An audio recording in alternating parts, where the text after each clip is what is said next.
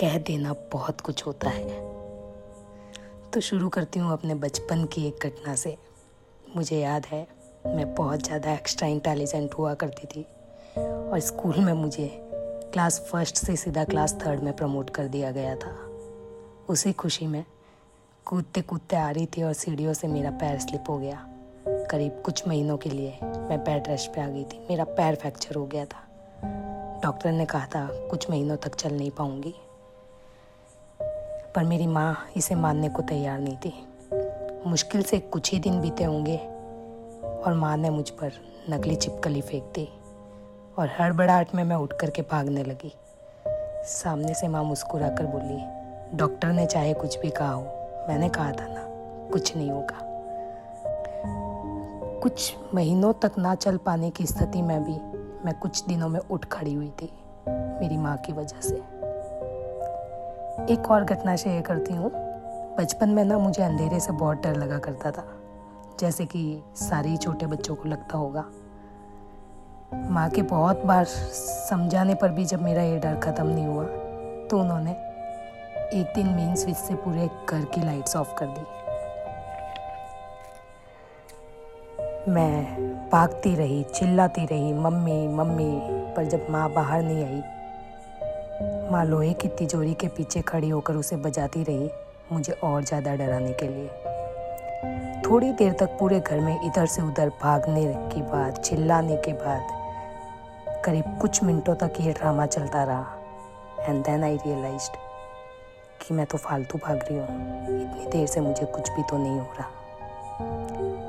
Suddenly मैं चुप होकर के बैठ गई। कुछ मिनटों में माँ बाहर निकली, लाइट चलाई और मुस्कुरा कर बोली, कहा था ना, कुछ नहीं होगा। उस दिन मेरी माँ ने ज़िंदगी में आने वाले हर अंधेरे से मेरा डर हमेशा के लिए ख़त्म कर दिया था। आज माँ तो साथ नहीं है। उसकी यादें हैं। आज माँ तो साथ नहीं है, पर एक इंसान और है। मेरी मैम है, जो आज फिर मुझे कुछ नहीं होगा बोलकर बहुत कुछ कह गई। पूरे दिन भर से अपने सारे काम छोड़कर मुझसे बात करती रही। उनका ये बोलना I am always with you मेरे लिए मेरे कल बन गया था। एक सौ चार डिग्री के फीवर में भी मैंने अपनी एक्टिवा उठाई और खुद से कहा, कुछ नहीं होगा। और खुद से अपना कोरोना टेस्ट करवाई। दोस्तों, हम ज़िंदगी में कितने भी स्ट्रांग क्यों ना हो, कभी ना कभी तो टूट ही जाते हैं। जब बड़ी बारिश में मज़बूत चट्टाने भी आके टूटी जाती है तो हम तो फिर इंसान है ना। आज फिर मुझे डर लग रहा था, सोने में डर लग रहा था कि कहीं मैं हमेशा के लिए सोती ना रह जाऊँ। मुझे हमेशा के लिए नींद ना आ जाए।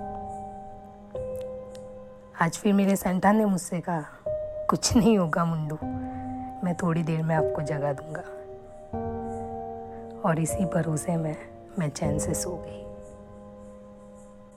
और फिर से उठकर रिलैक्स हो गई। तो दोस्तों, ये जो शब्द है ना, कुछ नहीं होगा। ये ना कभी कभी इंसान को बहुत कुछ कह जाता है। ये इंसान को वो भरोसा, वो विश्वास दे जाता है, जो कभी कभी इंसान खुद से खो देता है। तो मौका मिले तो कभी किसी को बोल के देखना कुछ नहीं होगा, क्योंकि ये बहुत कुछ कह जाता है।